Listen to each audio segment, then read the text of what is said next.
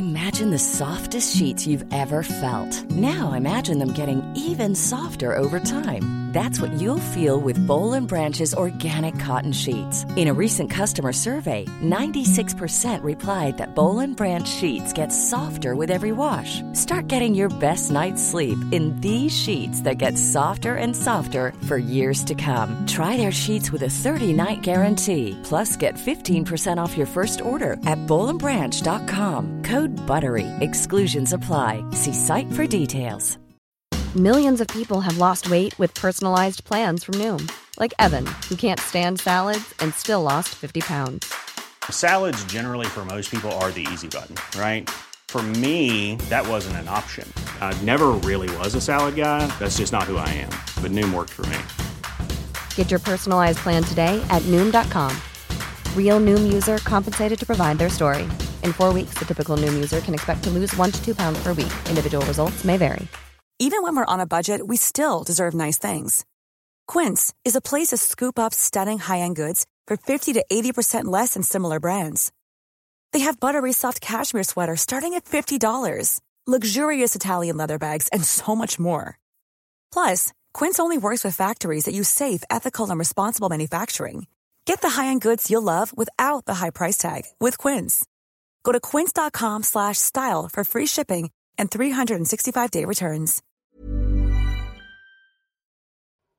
This podcast contains discussions of child abuse, sexual repression and sexual abuse, suicide, racism, misogyny, PTSD and PTSD symptoms, and spiritual oppression and abuse, including guilt, shame, and fear. In most episodes, we will be mentioning some of these concepts in a general way without any graphic detail. If any of these topics or other triggering topics will be mentioned in great detail, we will let you know at the beginning of each individual episode, as well as in the show notes for that episode.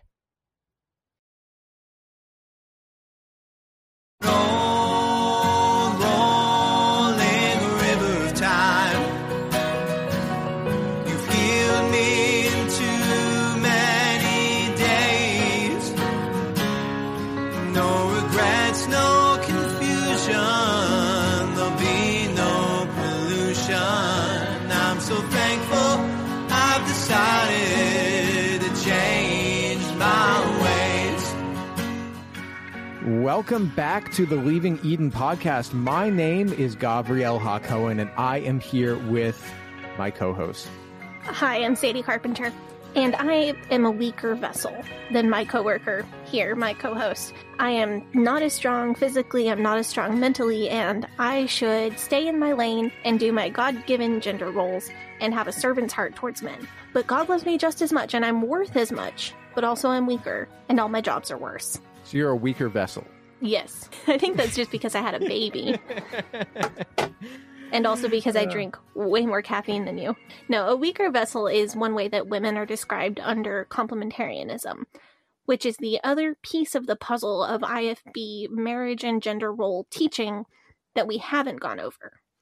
Yes. Okay. So today we're talking about marriage. Okay, marriage is what brings us together. Today is that, Marriage that's is one of your Princess Bride. right? to talk about. All I ever hear from you is why am I not married? Where's my beautiful Jewish wife? That's- oh, okay, that's a little bit true.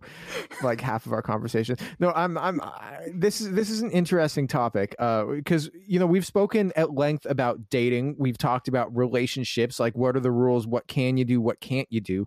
Today we're here to talk about what happens if you are fortunate enough, um, as I hope to be one day, that the Lord blesses you with a godly wife or a, a godly husband. Yes. yeah. And I was never married in the IFB, but because I was assigned female at birth, marriage was supposed to be my whole goal. It was going to be the entire focus of my life. So I was being taught about the IFB view of marriage. I was hearing messages about that along with the rest of the church, but I was also getting focused instruction from a very young age. Girls and boys would be separated for teaching uh, at camps, at conferences, in youth group. And from what I hear, the boys got to play basketball, shoot arrows, hopefully not with Jack Schaap, uh, because he'd make it weird, And- and talk about not masturbating, also hopefully not with Jack Schaap because he'd Oh. make it weird. But He, the- he'd, he'd have the shaft out. this is what arrow- not to do. He's like, "This is what you don't do." Watch me Uh, do what you're not supposed to do for three minutes that will feel like three hours. uh, Uh, but the girls, we got to hear about modesty. We got to hear about if we how if we tempt a boy to sin, it's our fault, and about how to prepare for the marriage that is going to be the focus of our entire adult lives. Because a woman's entire purpose in the IFB is to be a helper and a support to her husband and to make her life about him. Cindy Schaap actually wrote a book with that title, A Wife's Purpose. But before we get into that, because this is a big topic for us, I just need to say that the Leaving Eden podcast is a podcast about Sadie Carpenter's life in upbringing, escape from the independent fundamental Baptist cult. So we talk about this cult, other cults, religion. We talk about fundamentalism, a real and present threat that, you know, the high pressure ideologies, cult ideologies pose to society as a whole. And we seek to promote freedom of mind, freedom of thought, and freedom of religion. So if you are a fan of this podcast, you can join our Patreon at patreon.com slash leaving Eden podcast. And there we have extended and uncensored versions of all of our episodes, or most of our episodes, some of our episodes. Most of them. So if you like us, then you can hear us talk about nonsense for longer than you would if you were listening to the regular episode. Uh, you can also join our Facebook group, which is full of a lot of new members, people posting their stories, people posting memes, people just posting good stuff in general. Love the Facebook group. We have a, the Facebook group is called Eden Exodus. So if you go to facebook.com slash groups slash Eden Exodus, Eden Exodus. It is there reddit.com slash r slash eden exodus. It's our subreddit. It's also a good hang. Got to thank our faith promise missions tier patrons. The same four as before which is Dee Dee keppel kathleen moncrief jessica tambo like rambo. And thank you for correcting me uh, on the pronunciation of your name. Emery it is emery fairlasser not fairlaser sadly. I thought Uh, he said fair losser. fairlasser Yeah. Fairlasser Um, but- okay so but like Emery bet you- Fairlosser said that he really likes to hear his name on air. So Emery Fairlosser is a very cool listener of ours. But thank you to all of our Faith Promise Mission tier patrons. We really appreciate you so much. Um, some people have messaged me asking me why they don't hear our third co-host, Baby Chuck, on the recording of last week's episode. Baby Chuck is asleep. I am I am trying recording in a closet after she goes to sleep because she's now crawling and trying to stand up, and that was a bit much for me to handle while I'm trying to record. Oh, I can imagine. But Baby Chuck is Yeah. doing is doing great. She's all over the place, but um, gonna try recording Mm. without her on my lap for a while. So, Sadie, yes, we got a big topic today. It's IFB marriage. How are we going to start with this? How, how do you want to start it off? I want to tell you about the term complementarianism. I've heard this talked about most of my life. The basic teaching is that men are not more valuable or more worthy than women, but that men are assigned by God to different roles in life than women are. I heard the most interesting description of complementarianism when I was researching for the Doug Phillips Vision Forum episode. Someone described it as soft patriarchy. And reading it being described that way really helped me frame my thoughts for how I want to explain it to you in this episode. So, complementarianism, that's when people say biblical gender roles, that's what they're talking about. So when people say biblical gender roles, they could mean hard patriarchy, biblical patriarchy, like what we described in the Vision Forum episode. Oh, But- so like IBLP. Uh, yeah, or the stricter side of the IFB. There are other religions that practice similar patriarchal views or other denominations of Christian- Christianity, but they could also be describing complementarianism. Uh, it's it's a spectrum. Misogyny and beliefs about gender and gender roles in fundamentalist Christians, in particular, run on uh, on a spectrum. If you have biblical patriarchy all the way over to one side, like the IBLP or the Vision Forum teachings, if you have complementarianism near the middle, and then you have egalitarianism all the way over on the other side, then that kind of makes up the spectrum of Christian views towards gender roles and the role of women in life and in the church. So, with egalitarianism, you're like, okay, we can have women be pastors, we can have women have roles in the church. Uh, Right. If you're all Right, the way over, all the way over on egalitarianism, You could also be somewhere between complementarianism and egalitarianism and believe that women can do anything men can do except for pastor. So it's it's not like three train stations. It, it's really a very graduated spectrum. Okay, that makes a lot of sense the way that you're explaining it. So complementarianism, you're like saying, okay, women have these roles, men have these roles. These are not more important than these, although these are low key shittier than these. Yes, exactly. Um, but biblical patriarchy teaches that men are actually more important than women and can be closer to God and are more similar. Men are made in the image of God and women are made in the image of men. Complementarianism is, is like a middle ground between that and egalitarianism, which would say all people are made in the image of God. IFB churches can fall anywhere on the spectrum from full patriarchy to full complementarianism.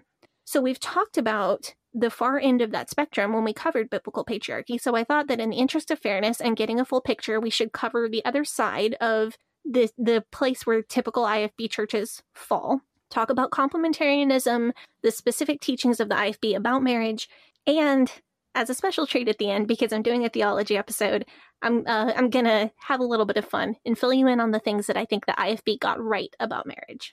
Wow, so they didn't miss like every Um, time. A, I mean, broken clocks right clock. twice a day. Yeah. Yeah.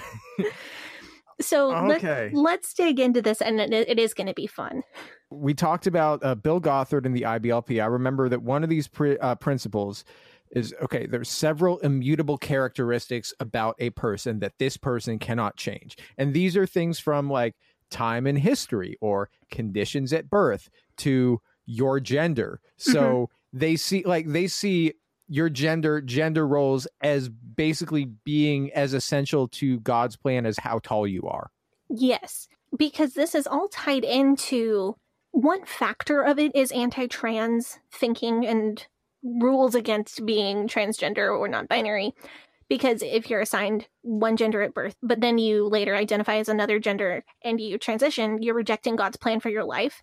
But it's not, they're not saying you're bad because you're rejecting God's plan for the way that your body should look and present and the clothing you should wear. Like that's part of it, but it's deeper than that because what they're saying is you're rejecting God's plan in every area of your life. So does that make more sense now? Because it's more, it's about way more than the way a person looks or how they function in the world, like what pronouns they use. and I guess Bill Gothard came out with this stuff before I guess being transgender was as mainstream as it is now.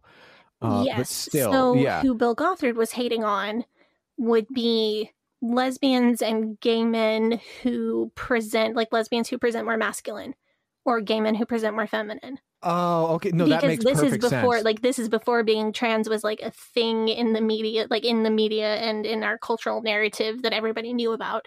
so we're talking like 60s, 70s, like Stonewall era hmm gay. Yeah, Okay. because that's what Bill Gothard was fighting against.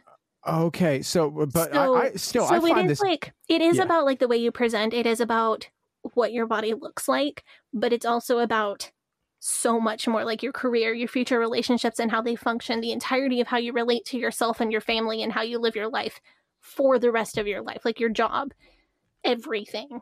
no, I find this, I find this concept from Bill Gothard like deeply ironic though. Why is that? because Bill Gothard thinks that gender is an immutable characteristic, just like time and history, but he's built an entire cult around trying to get back to the 1950s. Well, the more I research fundamentalism, the more I see this as a movement based on history, and specifically the 40s and 50s. I've talked before about how the modern fundamentalist movement goes back to the early 1900s.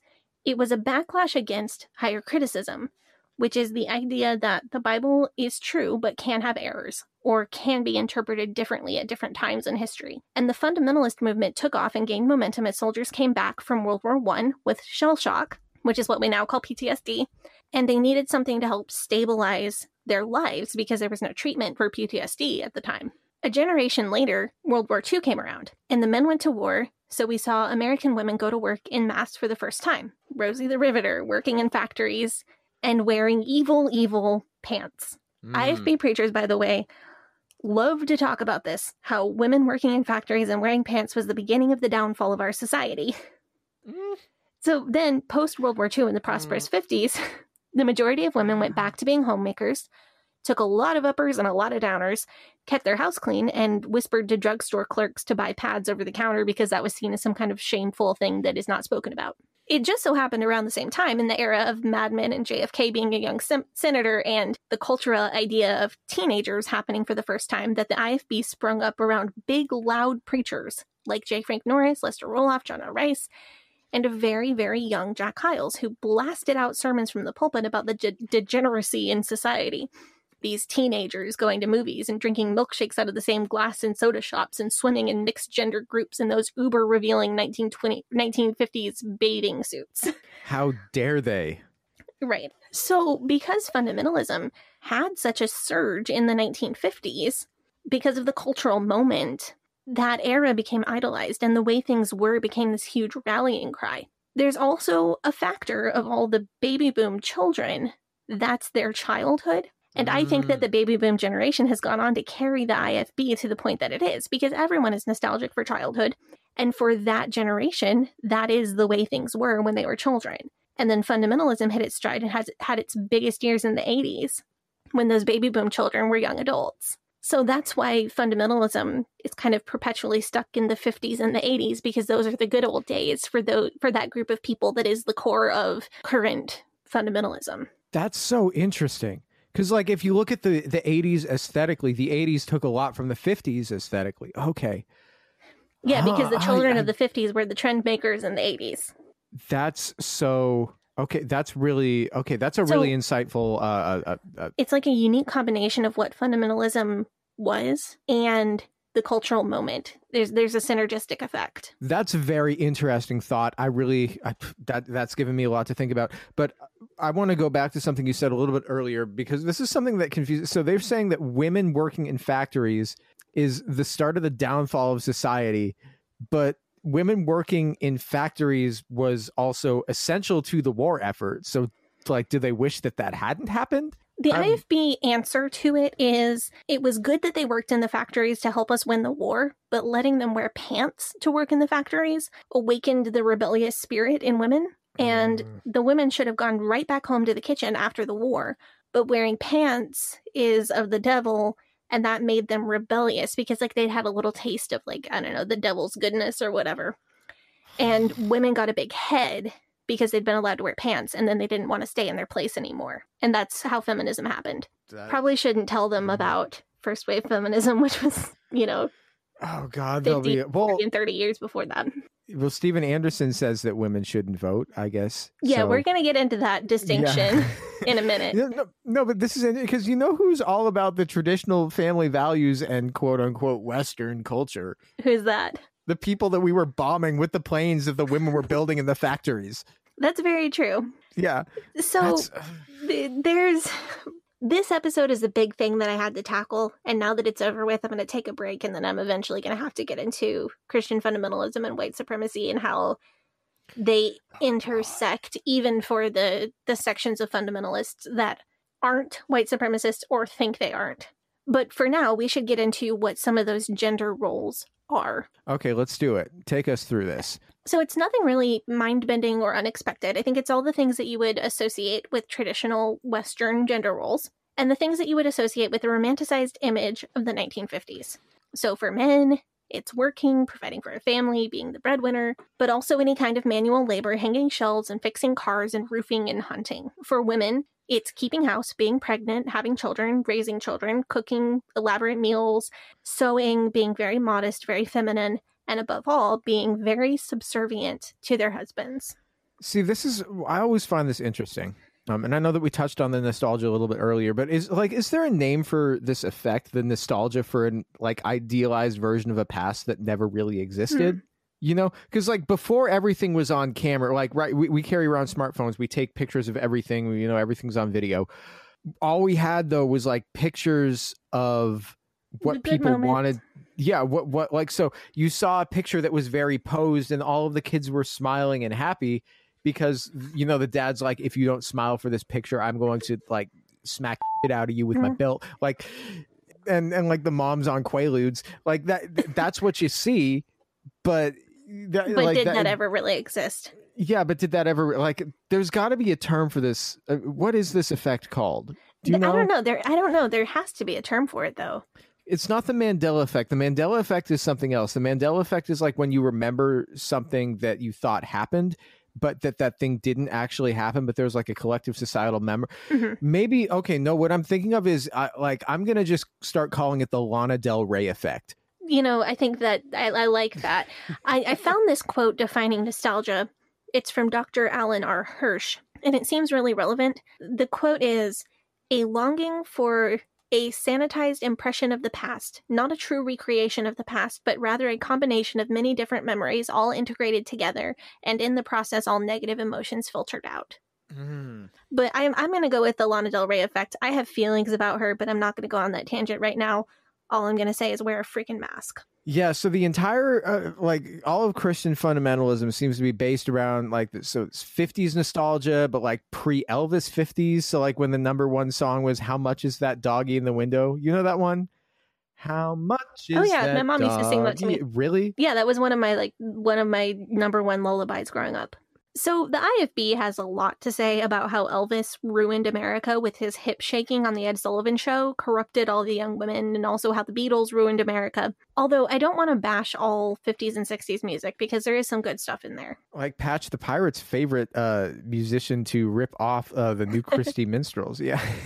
For those in the know, somehow the Jericho Plan song did not manage to ruin Mr. Sandman for me. I, I still love that song. There's some, there was some good stuff out of the 50s and 60s. they they used Mr. Sa- cuz that song is like seen as like one of the first big hits that was a rock and roll song. Yeah, but they did like an a cappella version of it. Uh, they they they made a parody of it to to advertise the Jericho plan, which is another episode that we're going to have coming pretty soon. I guess rock and roll is okay if it's for Jesus. Maybe if it's a Hyles-Anderson girls tour group singing it a cappella. There's no drums, so it's fine. Yeah. So I think the question is, how do you get a 2000s woman to live by 1950s values? No shade on men, but I think it's got to be a lot easier to convince a man to live under this kind of arrangement than it is to convince a woman because he's getting a lot of benefits. So, how do you convince this hypothetical woman this is the way that she wants to live? How do you convince her husband that subjugating his wife and treating her that way is what God wants? It's very hard to convince people now that women should live in complete subjection to their husband. It's hard to convince people now that women are inherently less of a person than men are. Remember from the Biblical Patriarchy Manifesto about man being made in the image and glory of God and woman being made in the image and glory of man. People don't tend to like that in 2021.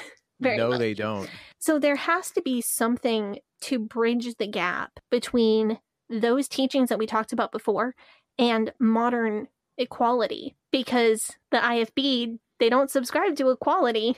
They want to subjugate women, but they can't recruit any new people if they stay all the way on the side of patriarchy. So, what they have is complementarianism. Okay, so what is complementarianism? What do we got here? So complementarianism comes in and says, no, no, no, no, no. Women aren't worth less than men. Everyone is equal before God, and everyone is made in the image of God. But men and women are made to reflect different characteristics of God. Wait, so they're men and like we're all equal, but we're more equal than like Animal Farm. Yes. So they're communists. No. so, and it, it's complement, like C O M P L E M E N T. Like they complement each other, not like saying nice things about each other. Like Gavi, your beard looks your beard looks very nice today.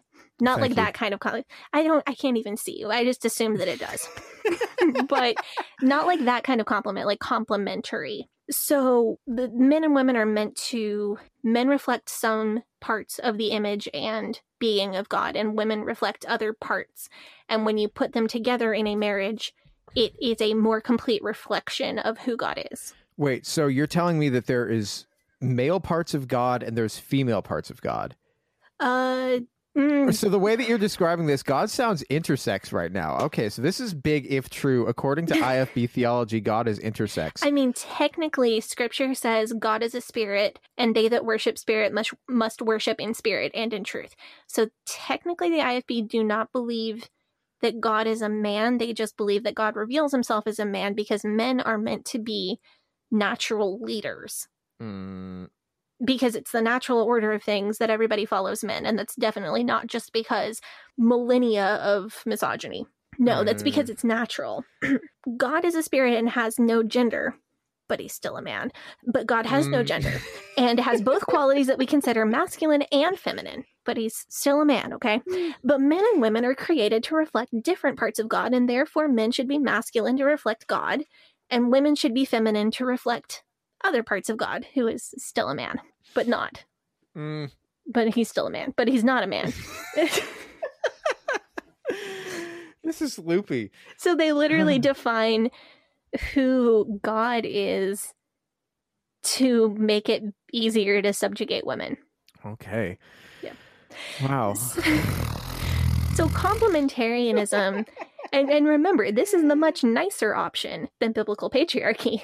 So complementarianism appro- appropriates some of the language of second wave feminism. It teaches that men are not more valuable than women. They're not closer to God or their prayers don't get heard extra. Women shouldn't be oppressed. Women should be able to have driver's licenses and be able to vote and have credit cards, that sort of thing. So, just as a refresher for people who don't know, first wave feminism, that was like the suffragettes. Uh, second wave feminism, that's women's lib movement in the 60s, 70s, you know. Third wave feminism, that was like 1990s. I, that was a lot based on also like sexual liberation. Mhm. Am I getting this right? Am I right about you know more about this than I it, do? it was it was all steps um Yeah. because because women's sexual liberation in first wave feminism was the idea that some women don't get married or that some women would choose a career like journalism like some of the first female journalists uh, over being married. And then sexual liberation in the 1970s was married women should be able to choose to go on birth control to not have a bunch of kids. And then sexual liberation in the 90s was like oh women can choose to have sex with people regardless of whether they're in a marriage or a long-term par- partnership. So yeah. it's always about different parts of liberation in first And wave for- feminism it was about women can own property and then in second wave it was about women can have their own apartment so it it's always about the same issues it's just step by step that's my perspective Th- that makes sense. And then fourth wave feminism is the one where you make the boys cry on Tumblr. Uh, no, no, no. Fourth wave, that's the one where it's all like uh, trans inclusive and stuff. fourth So- yeah fourth wave feminism is gonna split into yeah. they're gonna they're gonna they're gonna split into turfs and non-turfs and it's gonna be interesting Oh, yeah, that sounds like a. uh, So complementarianism stops short of the 1990s third third wave, which was basically women can do anything a man can do. Women can be construction workers or a CEO or the president, and as an individual, a woman in society should be seen as no different than a man in society. Complementarianism teaches that there are roles that are best suited for men and roles best suited for women in relationships in the home and in the outside world, in the business world, and that men and women are created to be two parts of the same whole. So the fine line that they draw, let's look at a common feminism example. The idea that a woman could and should one day be president. Biblical patriarchy says, no, a woman is not capable due to her gender. She should not be due to God's laws. Equality or modern feminism says a woman is just as capable. She could make decisions. She could have the brain power to do that job, and she'd be fine. Complementarianism says, well, yes, a woman is just as capable. Yes, she could make the decisions and she could have the brain power to be president, but she shouldn't because leadership is a man's role. So she should restrain herself and not run for president because it's not God's Mm. plan. Because if God wanted her to be president, he would have made her born a man.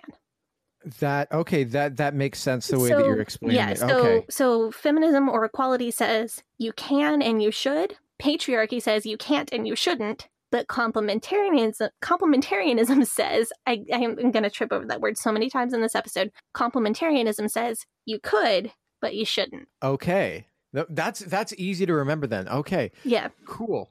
So complementarianism says women are special and they should be honored because the relationship between a man and a woman shows the relationship between God and the church. Hmm. Okay, so when you were a teenager, how heavily was this being preached to you? Would you would you hear your pastor talking about the roles of women, or would that be the more the thing that the pastor's wife would be talking to the ladies about?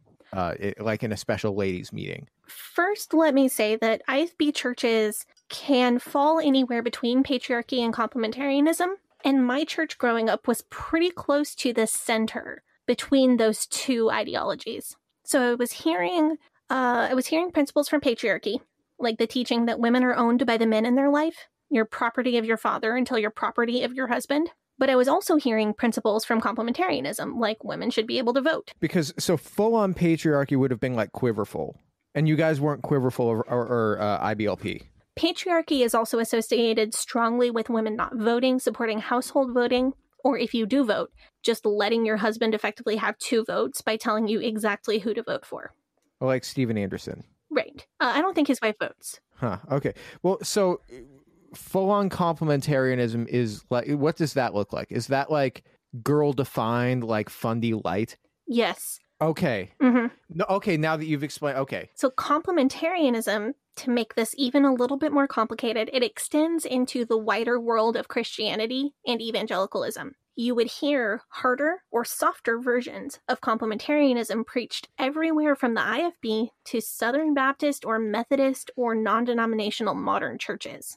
My biggest problem with complementarianism is less that it controls women because it doesn't control women nearly as much as more patriarchal points of view. My problem with it is that it others women, like men are the standard issue and women are the other thing. And it still enforces the gender binary.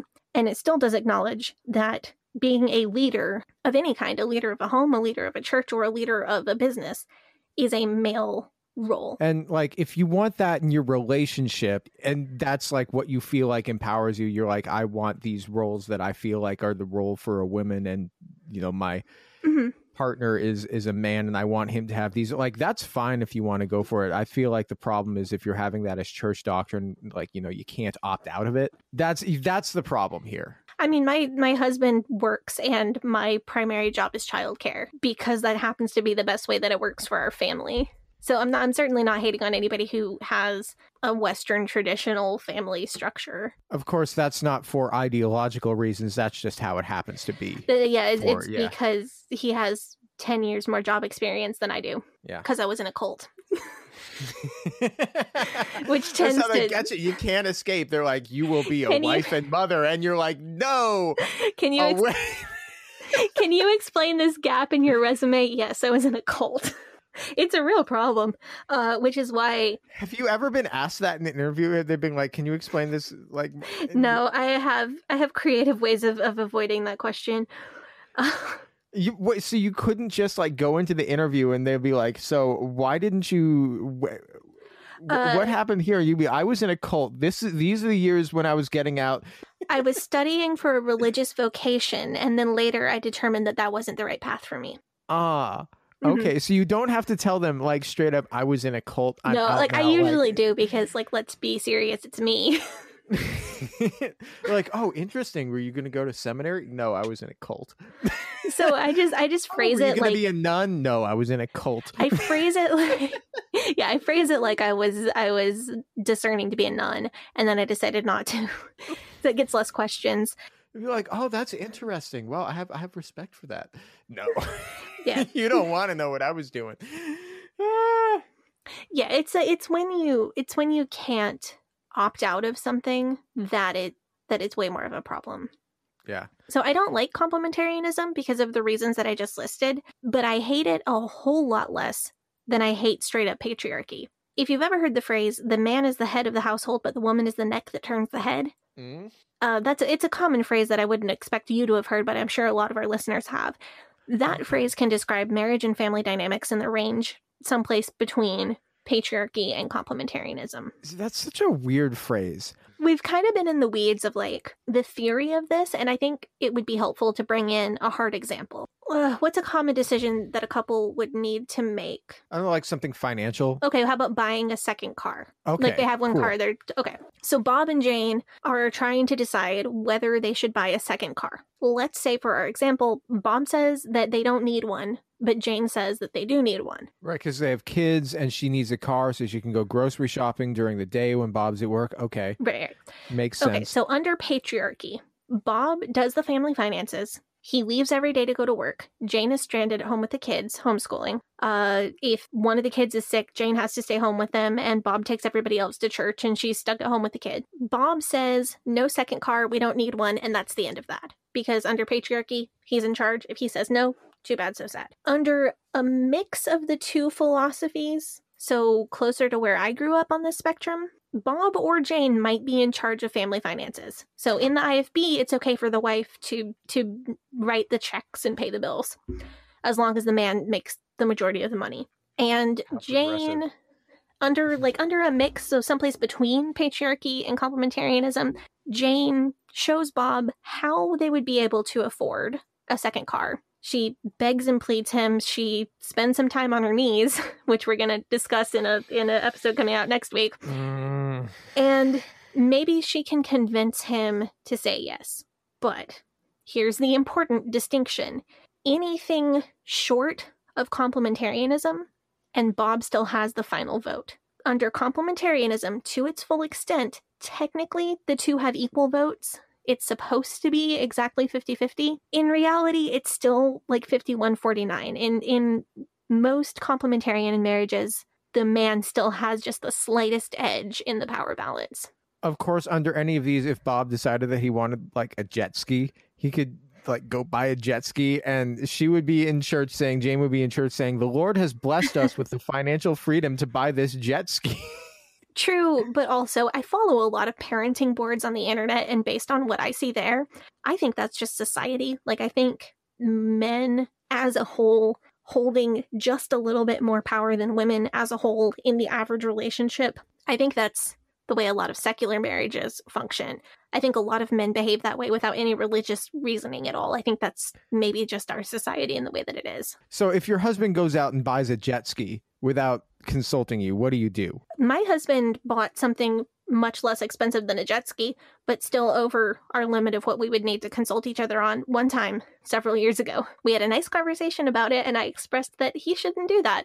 And he agreed that he shouldn't have done that. And he hasn't done anything like that since, and neither have I, because equality. That is very mature of you, but like like if if he bought a jet ski, like what would you do? oh, you mean in the IFB world? Yeah, like if okay, I'm so like sharing personal stories here, and you're like, no, No, tell if- me the IFB. if you're Jane, like and, Jane. and Bob goes by and buys a jet ski, what does Jane do? okay, because in the real world, we had a talk, and we decided not to do that again, and it was fine. That's how you do things as mature adults that are No, in the IFB world, you would remember that you are commanded to submit to your husband and you'd smile and keep sweet about it. You'd keep doing your thing, figure out a way to cut the grocery budget, not get your nail not get your hair and nails done, and definitely not say I told you so when it gets repoed in 3 months. Never allowed to say I told you so. never. Not that it's a good idea in the real in the real world, but in the IFB you're not allowed to. I want to say I think that Homer Simpson would absolutely love this system. this may this may be the thing that finally gets me canceled, but I think the Simpson marriage shows some aspect some aspects of complementarianism. So Marge, really. okay, Marge Huh. has power in the relationship. What does uh, she do though? She her power is to go like But a lot of times she chooses not to use her power. We do see some excellent feminist moments out of her. But there are a lot of times when Homer goes off on some wild idea, like when he quit his job at the power plant just before he found out that Maggie was on the way because he wanted to work his dream job at the bowling alley. And Marge was like, "Mm, I don't know, homie. But she could have put her foot down and been like, no, you can't do that. Even though she had or should have had that power, she didn't use that power to avoid conflict or because he isn't really going to listen to her. And if she does try to assert herself, he's just going to steamroll her anyway. yeah. And in situations where she probably should assert not just her influence, but her authority over what goes on in her own home and with her own money, she often doesn't. And the show doesn't make any claim that Marge and Homer aren't equal partners, but she's never really treated as equal. Yeah. So I'm just going to Huh. say the Simpsons are complementarian com- complementarianists. They practice complementarianism. Okay, let's go to break before we go into like a huge Simpsons tangent because I know did. that like if we wanted to, we could like have an entire show just about Simpsons episodes. I don't know why Okay. we haven't talked about religion and the Simpsons. That would make a whole episode. But yeah, we're going to go to break, then we're going to come back um and then we'll talk about how this stuff actually works in practice. Hey, Sadie here. If this is your first time listening to the Leaving Eden podcast, make sure you go back and check out episode 57. It's a primer episode for new listeners. That episode tells my personal story and gives you all the terms and information that you'll need to know going forward. Also, check out our cult true crime series, The First Family of Fundamentalism, so that you can get the whole cult story. If you like our show, you can support us by joining our Patreon, where we have extended and uncensored episodes as well as other bonus content available. You can also join in the discussion in our Facebook group. That group is called Eden Exodus. Tell a friend, tell a family member, tell your worst enemy. The Leaving Eden podcast is a fully independent podcast, and we really appreciate your support. Now, back to the show. Hi, I'm Daniel, founder of Pretty Litter. Cats and cat owners deserve better than any old fashioned litter. That's why I teamed up with scientists and veterinarians to create Pretty Litter. Its innovative crystal formula has superior odor control and weighs up to 80% less than clay litter. Pretty Litter even monitors health by changing colors to help detect early signs of potential illness. It's the world's smartest kitty litter. Go to prettylitter.com and use code ACAST for 20% off your first order and a free cat toy. Terms and conditions apply. See site for details. Spring is my favorite time to start a new workout routine. With the weather warming up, it feels easier to get into the rhythm of things. Whether you have 20 minutes or an hour for a Pilates class or outdoor guided walk, Peloton has everything you need to help you get going. Get a head start on summer with Peloton at onepeloton.com. Okay, so we are back. We're going to talk about complementarianism, biblical uh, d- IFB, whatever marriage, how this works in practice, how what these marriages actually look like, how they function. Yeah, and I'm going to focus on this from the perspective of the specific mix of these philosophies that I grew up with and the specific teachings that I was taught, because that's what I know best. Yeah, so if you were raised in the IFB, you were taught something slightly different. Uh, your experience may vary, but Yeah, if you were raised in the IFB, you were probably taught something similar to this, but there's probably some area that's different. lots of variation. Okay, let's do it. So what I was told, these are the, the philosophies that I was hearing from a young age that really stuck with me. I was told that Eve was made in Adam's image, not God's image. As man is created to serve God, woman is created to serve God through her service to man. Women are supposed to be generally submissive to all male authority. So does this mean, uh, for example, so say I said I want you to bake me a cake, then you would have to do it. If I was just some random guy from your church. No, not if you were just a random guy from the church. But it does mean that if your pastor or your husband or any man in official church leadership says, I want you to bake me a cake, or the pastor of any other church, probably, then you should do it. Because disobeying authority is the same as disobeying God. Mm. So that part is taken from patriarchy. If some rando guy from the church tells you to bake a cake, you can say no, but you have to be really, really nice about it. Because if you make a man mad, then you're not obeying God. See, what I would do, I would just go around telling random women that I wanted peanut brittle. You know, I would just go around saying that it was God's will that I should have some homemade peanut brittle next church service or like lemon bars or something. Go to Oh, do you like lemon bars? Like the ones with the shortbread on the bottom and like the custardy lemon stuff and the little powdered sugar on the top? Is that a trick question? No, I'm seriously asking. Do people not like lemon bars? Jonathan doesn't like them very much, so I don't make The them, even though I love them. Uh, Sadie, I've. Uh, I, mean, I, did see you. I did see the way you eat the you eat the lemon meringue pie. Yeah, So I it- should have I should have figured. Look, like I like Jonathan, I'll, I'll, but like the lemon bar, that's a red flag. Let's be honest here. That's a red. Like No, he um I know He- you guys have a child together, but like a man who doesn't like lemon bars, what like what it's are you that doing? He doesn't like them. It's just that he they're not his favorite. He's he's picky about desserts. Hmm. Like he'll he'll eat anything and be nice about it. It's just like the things that he really really likes are not the things that I like making the most. But it's fine. Okay. I make him his I- his apple crumble and his apple crisp that he loves. That that sounds also But- delicious. But if you're that into lemon bars, then I will make up a reason for us to have a business meeting and make some lemon bars. I would absolutely love it if you would do that. That would be great. Sounds like Um, a plan. But I won't do it because you told me to, because you're not my God given authority. I no, I just brought it up as like a, a, a, hypothetical, man. I would just, but I would like if I could do that. If I could just go around telling people that they had to bake me things, like then, and then like the next time I saw them, they would give me something that they baked for me. That would that's like a superpower. You'd have to Okay. be a pastor. Okay, you know what? Now I see the appeal of going to these like cult Bible colleges, man. Go to could Hyles-Anderson tell- for four years, free lemon bars for life. You could just tell people to bake for you, and they have to do it. Genius. I mean, the, the Absolutely problem is that the pastors can just tell women to do, to do other things, and they feel like they just have to do it. Mm. I was also taught the umbrella thing that we've talked about with the IBLP, but in the IBLP, the umbrellas are husband, wife, children. And the promise is if you do this, you're protected. In the IFB, there's a pastor added in. So it's God, pastor, husband, wife, children, instead of God, husband, wife, children. Uh, and the promise isn't so pastoral authority is a much bigger deal in the IFB. The IBLP is known for home churches or very small churches. Um, like we talked about Doug Phillips being an elder in his church because I, I don't think they had a formal pastor. They just had a group of elders who ran the whole thing and like took turns preaching.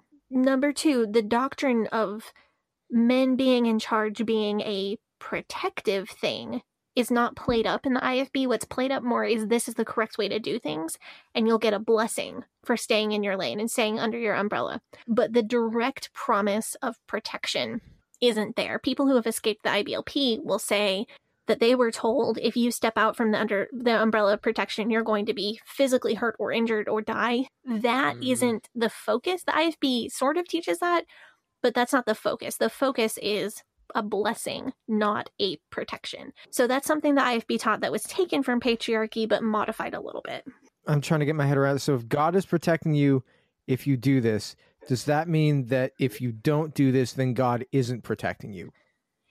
Yes, but Mm. that's an IBLP teaching specifically about protection. So the IBLP teaches if you disobey your father, God will remove his protection from you and something bad will happen to you imminently. The IFB teaches that if you disobey your father, God will take his hand of blessing away from your life. So you might miss out on something good that God wanted you to have.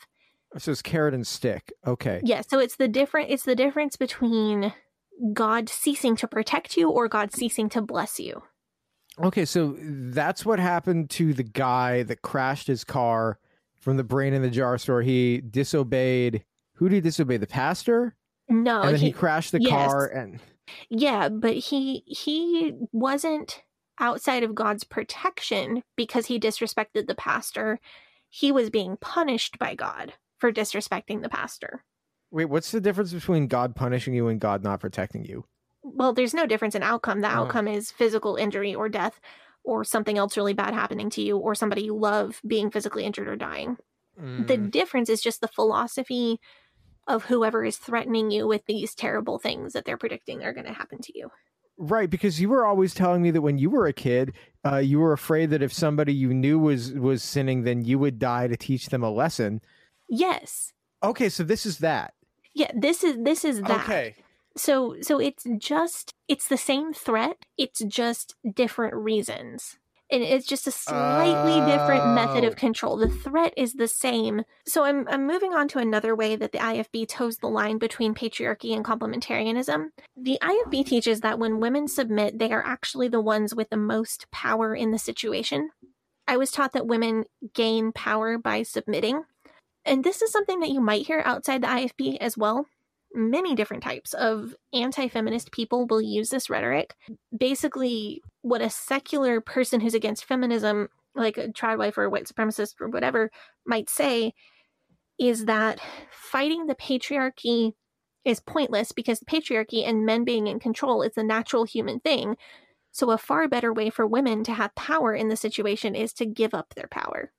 Oh, like George Washington. What? Yeah, so George Washington decided that he didn't want to be king. When he was president, he decided that he would give up his power and not run for a third term. Yeah, that's he did that, but how did that get him more power? Because him peacefully, you know, saying, I don't want to be king, I want to be president instead, that set the precedent for the future of the country, right? So the country Yeah. could be powerful. And him deciding that he would peacefully transfer the power, that yeah, that set up the future, you know. So if you're president and you're not a king, you can govern more effectively because it's with the consent of the governed. So you don't have ultimate power, but you you can govern more effectively. That's not power though. He he's remembered well and he set an important precedent, but that doesn't change the fact that he's dead now and he has no political power now. And he probably would have had more power in his lifetime if he had just been the king. I guess you're right. I don't know. Huh. So I would say this doesn't work. Maybe George Washington not not the best example. Well, I would say that it just doesn't work in real life. Because from from my experience, we were told that women gain true power by giving up their power and giving up the illusion of control in their relationship. But you know I that meme where it's like I receive, yes, you receive. like that's what I'm picturing. that, that's a, I think that's about right. But I don't think that I've really seen women get more power by doing this. Of course, the people who support this are going to say, um, 1 Corinthians 2.14, But the natural man receiveth not the things of the Spirit of God, for they are foolishness unto him, neither can he know them because they are spiritually discerned. So I just thought I'd get out ahead of that one because people who support this are going to say, well, you don't understand it because you're a natural person and you're not filled with the Holy Spirit. So I thought I'd let people know, yes, I do know about that verse. Queen Elizabeth didn't get married, oh, right? Elizabeth, Elizabeth the First, Elizabeth Tudor. Yeah, Elizabeth the First because she didn't want to share power. Is Yeah. that right? Yeah. Uh, yeah, because if she got married, then she would uh, not have the position that she did. I was taught the complementarian view that women and men show different sides or aspects of God. And while women are still meant to be submissive to husbands and authority, femininity is just as valid of an expression of divinity as masculine as masculinity is. See, that's a perfectly fine thing to be taught. Yeah, saying that masculine and feminine are both expressions of the divine. I would personally like how I would say that is I would personally say that expressing whatever identity that you have is valid expression of divinity, valid expression of God. One expression of gender isn't superior to a different expression of gender. Uh, but of course, Well- they're not. They're going to have an issue with it saying that way. You know. I'm setting a timer on my phone for 30 seconds. Um, but I'm going to get on a soapbox here. Uh, the Bible does not say that God is both masculine and feminine. The Bible says that God is a spirit and transcends gender. And if you think of God as being the expression of all gender, like God is every gender, mm. then any person, regardless of their gender, like any man, woman, transgender person, non binary person, agender person, whatever they are, that person is a reflection of some part of God. Like, no matter, like, no matter what your gender is, then you are an expression of some part of God because God is all genders.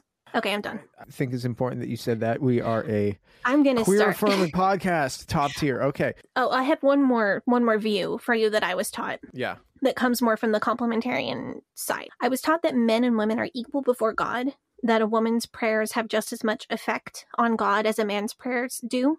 There are still all of these qualifiers from the point of view that I was taught. A lot of people who subscribe to this would still say that women can't be pastors, would still say that a husband should have final authority over all family matters. Things like that, I certainly don't agree with.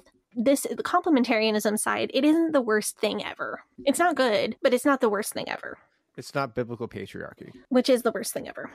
So, how does this play out in practice? I didn't have an IFB marriage, so I can't give you too much inside information, but I can tell you about the expectations of an IFB marriage based on everything that I was taught when I was being told that my entire life's purpose was to prepare for one. So when you were a teenager, what were they telling you you could expect from when you got married? Like I said in the introduction, I was taught that a woman's entire life purpose is to be a helper for her husband. This is based on a verse in Genesis. When God says about Adam, I will make a help meet for him. Help meet is two words, although the fundies will use it as a noun, as one word help meet. It means a fitting hmm. helper or an appropriate helper. In an IFB marriage, the wife is allowed to have her own thoughts and interests and life sort of. She's allowed to have a hobby, but the purpose of her life, the main number one priority of her life, is supposed to revolve around her husband. She can have a hobby as long as that hobby is like knitting and sewing. Yeah, or like if I'm trying to think of a, I was gonna say rock climbing, but that's not IFB approved. You can't rock climb because you have to wear pants for that. Yeah, because you can't wear pants. So I'm trying to think like what, like an IFB wife, I guess could work out at a gym. You You can't do leg day though. Right? You couldn't can't do. run. You can't run in the You can skirt, run. can you? Yeah, I know. I have I have friends who do. So it could be some Sounds running. That could be Hmm. a hobby for an IFB wife. but she would be expected to set her run schedule at the most convenient time of day for her husband in a way that doesn't put any additional pressure on him. Like she couldn't run while he was cooking dinner or run while he was taking care of the kids. She'd have to go out super early in the morning before the kids got up. Interesting. So she'd have to have like a skirt made out of like sweatsuit material. Mm-hmm. So what you do is you get sweatpants and you get really you get much larger than your size. Like whatever your size is, you go up 3 to 4 sizes. And then you have all this extra material and you sew that together into a Oh. loose over top skirt. And then you wear leggings. You cut slits up the sides that are high enough where you can actually move your legs, and then you wear leggings under that so that your knees don't show. Kind of like my swimwear that I've put pictures of in the Facebook group. Okay, okay. I'm That's what that was made out of. Yeah. So so in the IFB, women have a little bit more freedom than they do under the strictest biblical patriarchy on average. But if you have a hobby, it's got to work around your husband's schedule. Whatever, like you're not only expected to cook dinner, you're also expected to cook dinner that is convenient for your husband. So if he's on a particular diet, you've got to comply with that. Yeah, so it's it's every little thing. I was taught that my future husband would be able to choose what I wore, how I did my hair and makeup, even my personality, because all of that is supposed to be a part of being the best possible helper to him. Wait, he gets to pick your personality? Yeah, like out of a catalog almost. Like a create a character in you playing Skyrim? yes, You play- what? because you're really just an NPC to your husband. Mm, I don't like that. It's creepy. It like we were literally taught how to adjust our personality permanently. So once you find a, a long-term like boyfriend or fiance who somebody that you know you're going to marry, we were taught how to purposely and permanently change our personalities to fit him and what he So- needed. So you were in more than one relationship when you were in the IFB. Yeah. Which like so how did that how did that work? Did you did you like literally find yourself changing your how did your personality change between the different relationships that you had? If you don't mind like I know that you don't like going into talking about those things because that's other people's private business. For you, how did you yeah. Yeah, I don't mind giving an example if I can think of one. Okay, I had a boyfriend who was very into history, so I took that up as my hobby. Um, even though researching specific historical fun stories is fun to me, but reading tomes about this battle and then this battle and then this battle and then this battle is not fun to me at all. Oh, but like military history, not like because that's the thing. When men care about history, they're like, "Well, how what happened? There was a war. Who killed who?" Like, And like that's that's fine if that's what you're interested in, but I'm I'm I'm really not.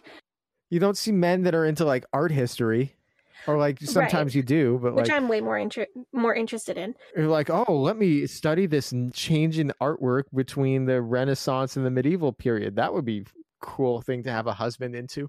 A lot more time than you would normally spend on like boyfriend or girlfriend's hobby trying to learn about all that stuff because whatever he's interested in you're supposed to be interested in. That's interesting because you find that like, and this is something that you hear from time to time when you talk about when you talk to people who are like abused or in abusive relationships, or even some people who maybe they weren't in abusive relationships, but they grew up with a low self esteem. They're like, I find myself disappearing into my partner's personality. hmm Yeah, and the IFB actually Mm-hmm. teaches you how to do that. That's so insidious. So I'm yeah, so I met Jonathan Yeah. and he's super into heavy metal music and my instinct was you've got to like every band that he likes because okay, it's like it's time to take on his personality. That's rough. And then I realized that like I do like a lot of the same bands that he likes and some of the bands that he likes I just don't like. Um and and learning that that's okay and that I can have my own like I don't have to have the same favorite band as him. I, he loves Kiss and Metallica. I like Kiss and Metallica. Neither one of them is anywhere near my favorite band though. So so learning that like I can like the things that he likes, but I don't have to completely take on his personality. That was weird. As I'm continuing to prepare you for your future role as an IFB wife, you, you're supposed to take care of everything you possibly can to take everything off your husband's shoulders. So you're supposed to be like he picked you out of a catalog. The only thing that you're supposed that he's supposed to have to be responsible for is providing for the family and doing church stuff. Pastoring, being a missionary, being a layperson, soul winning, teaching Sunday school, whatever his role in the church is. It's about molding and shaping yourself to be the best possible wife to him and making his life as easy as possible. That's a big ask, though. It That is, is. but I was raised to see that as normal. So it goes back to something that I said in a very early episode about never complaining. I, I've t- told this example.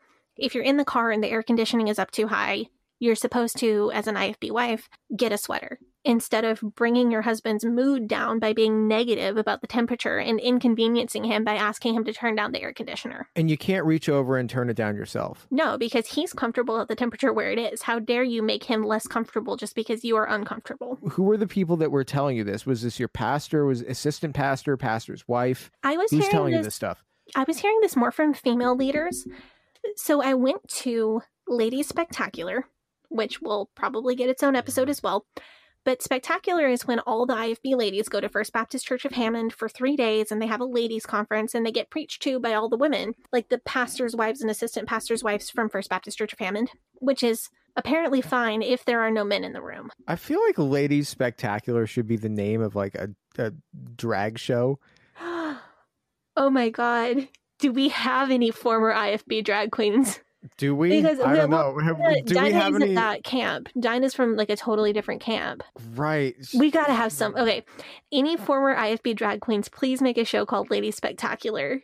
It'd be a song, "Ladies Spectacular." Like you know, I can. can there's a see it. song. I can see it, just like glitter, bombs exploding, Mhm, like mhm. disco ball, strobe lights, like Oh my god, Th- that would be the best thing ever. just man. Well, Lady that would be Spectacular, hilarious. the conference was a bit less spectacular. Was it was a bit less spectacular. Um, that was it was at a Lady Spectacular when I was sitting. Uh, I was sitting. You you all remember Richard, my I wouldn't even say boyfriend. The very per- the very first person I dated when I was in high school. Uh, I was sitting with his mother at a Lady Spectacular when Jack Schaap came up and did an entire sermon about sex for like two hours and I was like 16 and sitting mm. next to the mother of the guy that I was going out with. It was the worst. And you didn't know any of this stuff. He, I don't. I mean, Schaap wasn't graphic really in that sermon. He it was him. No, he was doing his like three way three way with Jesus theory. That's what it was about. Oh, so it wasn't just like make sure he gets it every X number of. It was that, Days, but okay. also his three way with Jesus sermon. So what, like, so you're 16 at this time. What age were you when you started getting this oh, message? teachings about about marriage. The things like Lady Spectacular. They would split all the young girls out during the day, and all of our moms would go to like the, the grown up sessions, and we would go to the kids sessions. I was hearing lessons about purity, submission, about what marriage would be like and how to prepare for it. There were also split sessions at camp. All the girls would go to one place, all the boys would go to the other. I was hearing it there. So 12 at the very oldest. 12. But Okay. my dad wasn't like super into the patriarchy sides of this, but he was mentioning some of the teachings that I've mentioned in church here and there, and guest preachers would mention it in church and so on. So I was hearing bits and pieces about women are to be submissive and women are to obey men. I was hearing little pieces of that from the time I could sit still in church. But when you're hearing this at this age, so you, are you comprehending what it means, like fully, or are you just intellectualizing it? Like, or so you like know what it means, or you don't know what it means, or like you, or you know what it means, but you don't know like fully what that entails for your life. So, how I would characterize learning about this, you know that you can tell a kid one thing, but the kid can get a totally different impression. That kids make connections between things that you might not expect. Kids jump to conclusions. So, you can tell a kid that the bathwater goes down the drain and gets cleaned and then comes back through our pipes and we drink it. But the kid might think that their favorite toy will go down the drain and then come back through the kitchen sink next week. So they put their toy down the drain because they want to see it come out the kitchen sink because they have part of the knowledge that they need Oh, and they just oh. jump to a conclusion. You can tell a kid one thing and then they jump to conclusions or they'll make connections that you might not expect them to make. So I was hearing all of these teachings, like bits and pieces, piecemeal as a kid and as a young teen. And what I've said in this episode is what I was being taught. But the conclusion that I jumped to in my kid brain was that men are inherently better, inherently more valuable to God, and that women are second class citizens and basically women are a necessary evil to bring more babies into this world hopefully more male babies so that's not nobody was telling me that straight up but that is the conclusion that my kid brain came to. And this is something that I, I want to make that distinction because it's okay for adults to believe what they want to believe if it's not hurting anyone. But I, this is why I don't support this kind of teaching being aimed at children ever, even if their parents are believers, because children are going to jump to conclusions and children are going to be. I mean, I was angry at God for making me a girl. And like, I don't, like, I identify as at least a feminine person. God, if you could have made me one of two things, why did you make me the worst thing? Like, yeah. do you not okay. like me? Like, what's going on? Yeah, you know what I would compare uh, this whole thing to? What? Like at least the the conclusions or the not quite.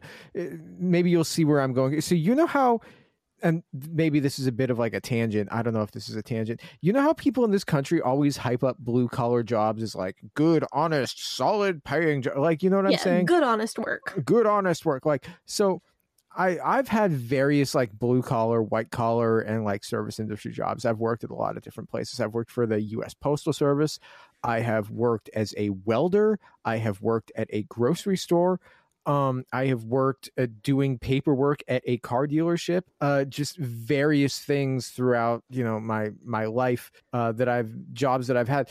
You know what people do not tell you about these blue collar jobs that they are hyping up? That they're like, these are the jobs that America needs. Like, Okay, number one, I did not know that you had ever done welding. I think that is, I think welding is super cool, and I'm a little bit jealous. But what don't people tell you? the reason why I don't talk about this that much is because it sucked ass. Okay. Like they'll tell you on like they'll just put you on a shift, right? And it'll just be like, I guess you work night shift now for the next five years until you get enough seniority to Mm. transfer to the day shift. Like you're just like, okay, well, your life is that you work from 8 p.m. until uh 4 a.m. That's your job now. That's your life. Five years. That's what you're doing. We might need you for overtime. So there goes your Saturdays too sometimes, I, I guess, have- whatever. Like I've worked night shift, and it sucks. Like, it does suck.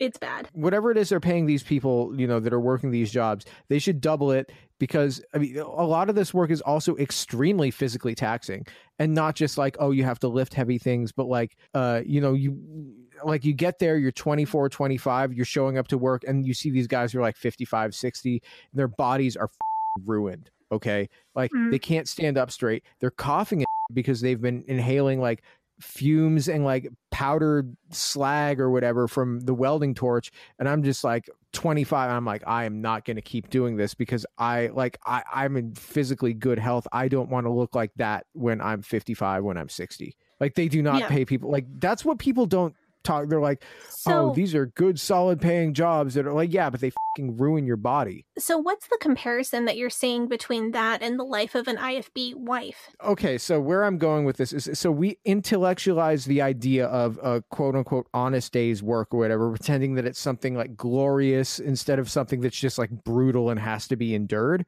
And that's what they're teaching you about what your marriage is going to be like. You're like you're going to go in and you're going to get married and you're going to submit to your husband and it's going to be this glorious thing and then you get there and you're like i got to submit to my husband now he's a fucking idiot like Well, you- he's a 22, 22 year old who just graduated from Hyles-Anderson College. Like, Yeah, he wears jeans to bed and drinks Mountain Moo. Like, drinks and I Mountain gotta Dew sip- for breakfast. I gotta sip, like, submit to this guy, like, and never say anything against him. Well, that and I think that's where we get like the Christian trope of like marriage is so hard. Marriage is a constant battle, but I'm so blessed to have my spouse. Is that why? But I think this that's is why. That's gotta be why. like I think this is one of the major causes that that's like a Christian trope. I think persecution complex is another part of it, but but I think like this is one of the biggest causes of that being a Christian trope. But speaking of something brutal that has to be endured, I want to Oh. talk about some of what the IFB taught about sex and marriage. Oh God. So Yeah. some of their most toxic views, in my opinion, are their views about sex and marriage. And then um, that's probably going to get slightly dark. So I'm going to finish it up by talking about the things that they surprisingly got right. So previously we've talked about this that uh young people in the IFB are not given any real sex education until what, like 90 days before their wedding day? Is that what it is? So the the talk about this is how you do the thing that you're not supposed to do, that talk doesn't happen until 90 days before the wedding. But the teachings on sexuality and the role of sex in a marriage start as a teenager. But like before the 90 days, let's you don't know P into the V. Right. Like, you you are don't- not supposed you're not supposed to. Pretty much everybody does, but you're not supposed to know that. Like, are there people who don't know? Oh Like, yeah, going into- absolutely. um like, what my, percent would you say? Oh, I I don't think I have a big enough sample size to estimate a percentage, but my roommate in Bible college was the girl who explained things. And there's a girl who explains things at every Bible college, and people come to her room and she sits down and explains things. Uh, and my roommate was the girl who explained things. And so, like, how many people would, how often would she get people asking her to? Oh, it was like a constant flow. There were people coming in like weekly or more with no clue. with no clue. They're it's just like, you know what it looks like down there. No, they I've don't. I've never seen one. Yeah. What does, eh, what? Yeah, like like like people I, I think that a lot of people have a general idea, but there are plenty who do not. Oh, wow. Yeah. Oh, that's that's what. So I mean, we heard in the Steven Anderson episode, right, that at Hyles-Anderson College there was a seminar with a doctor, and the seminar was for all the engaged ladies. Uh, but Steven Anderson got super mad about it having like diagrams. Right. So this is what we're talking about here. That's the 90 days before talk. You're supposed to attend that talk at Hyles-Anderson. And there isn't one for men that I'm aware of, which is confusing. I'm not sure how that's supposed to work for men. But you go to that talk or you get an IFB approved sex manual or you talk to your parents. And that's how you're supposed to find out about how you actually do the sex. And that's Mm. not supposed to be until 90 days before you get married. Of course, so many people get abused before that that I'm not sure why they even keep up the pretense because unfortunately that's how a lot of people find out. Wow. Okay. So say you've been abused, you won't. E- so you won't even know exactly what it is that happened to you, right? And then you could go into the seminar, and then you could have your like PTSD severe. Like Yes. what? This is a thing that happens. This I seems like not- a disaster. Like waiting to what? I would not say this is common. To my knowledge, this isn't something that happens a lot, but it does happen every once in a while that somebody gets to that this is how you actually do it talk and realizes that somebody has been sexually abusing them their entire life and they didn't know what sex was, so they did not know that they were being abused. They just knew they were supposed to submit to somebody's authority. What? Right. This, I, I again, I wouldn't say it's common. I do know that it happens, and this is why you do not keep appropriate details from children when they're at an age that they want to know details, because it enables any abuser who has access to them, church or non-church. Right, because if you don't know that somebody that something someone's doing is wrong, then how do you Ah This is the consequence of children who do not have age-appropriate, developmentally appropriate sex education and terms to use for their own bodies. I mean, I just thought that it was like that the whole like, oh no, sex education thing was like, oh, we can't tell them about birth control or, or, or contraception. No, it's like it's it's so much like No, deeper like and the- deeper and deeper than the that. Wow. logic is like if you don't know how to do it, you can't do it. But if you don't know how to do it, then you don't know like that what's being done to you is wrong. Right. Okay. Which is a thing that happens both inside and outside of the church. But back to I want to get back to like the IFB teachings on sexuality in marriage. Because they're they're predicated on a couple of things that I would I my opinion would be they're just wrong. So they teach that men want sex basically constantly. That old trope that you've heard about men think about sex every 7 seconds, which Mm, I don't know if that's true. Do you think that's true?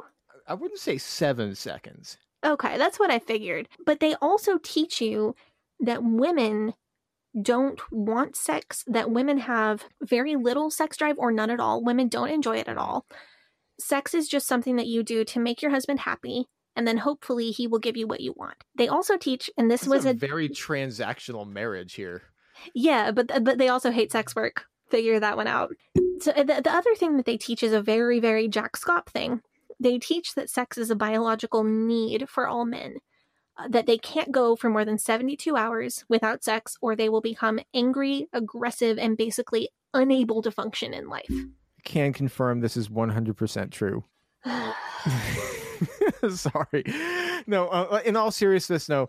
Is so is this only true for married men or is this also true for unmarried men? So say you're a man, you are not married uh, in the IFB, so you are ostensibly a virgin, then literally nothing you ever do is rational and you're going to be super angry 100% of the time. That's that's what I'm getting here. I'm not sure. I think this is just a blind spot in the teaching because from what I know, I don't think they teach unmarried men much except for keep yourself under control. I'm not sure Hmm. how they handle this with the guys. Maybe an ex-IFB man will write in and let us know how how they treat this. I can tell you that a lot of leeway is given to unmarried men for being irresponsible and flying off the handle, generally being reckless, and maybe this is why. I don't know. You know, I remember being 19 and I was fing crazy, and that's without all of this teaching. I should probably give you and our audience some fair warning here because it's just going to get more and more from here. What these teachings lead to is the idea that you, as a woman, are never going to like sex. It's always going to be a chore. But if you don't do it enough, your husband is going to cheat on you and it's your fault. So if you're a teenage IFB girl, mm. you don't know what sex what sex actually is.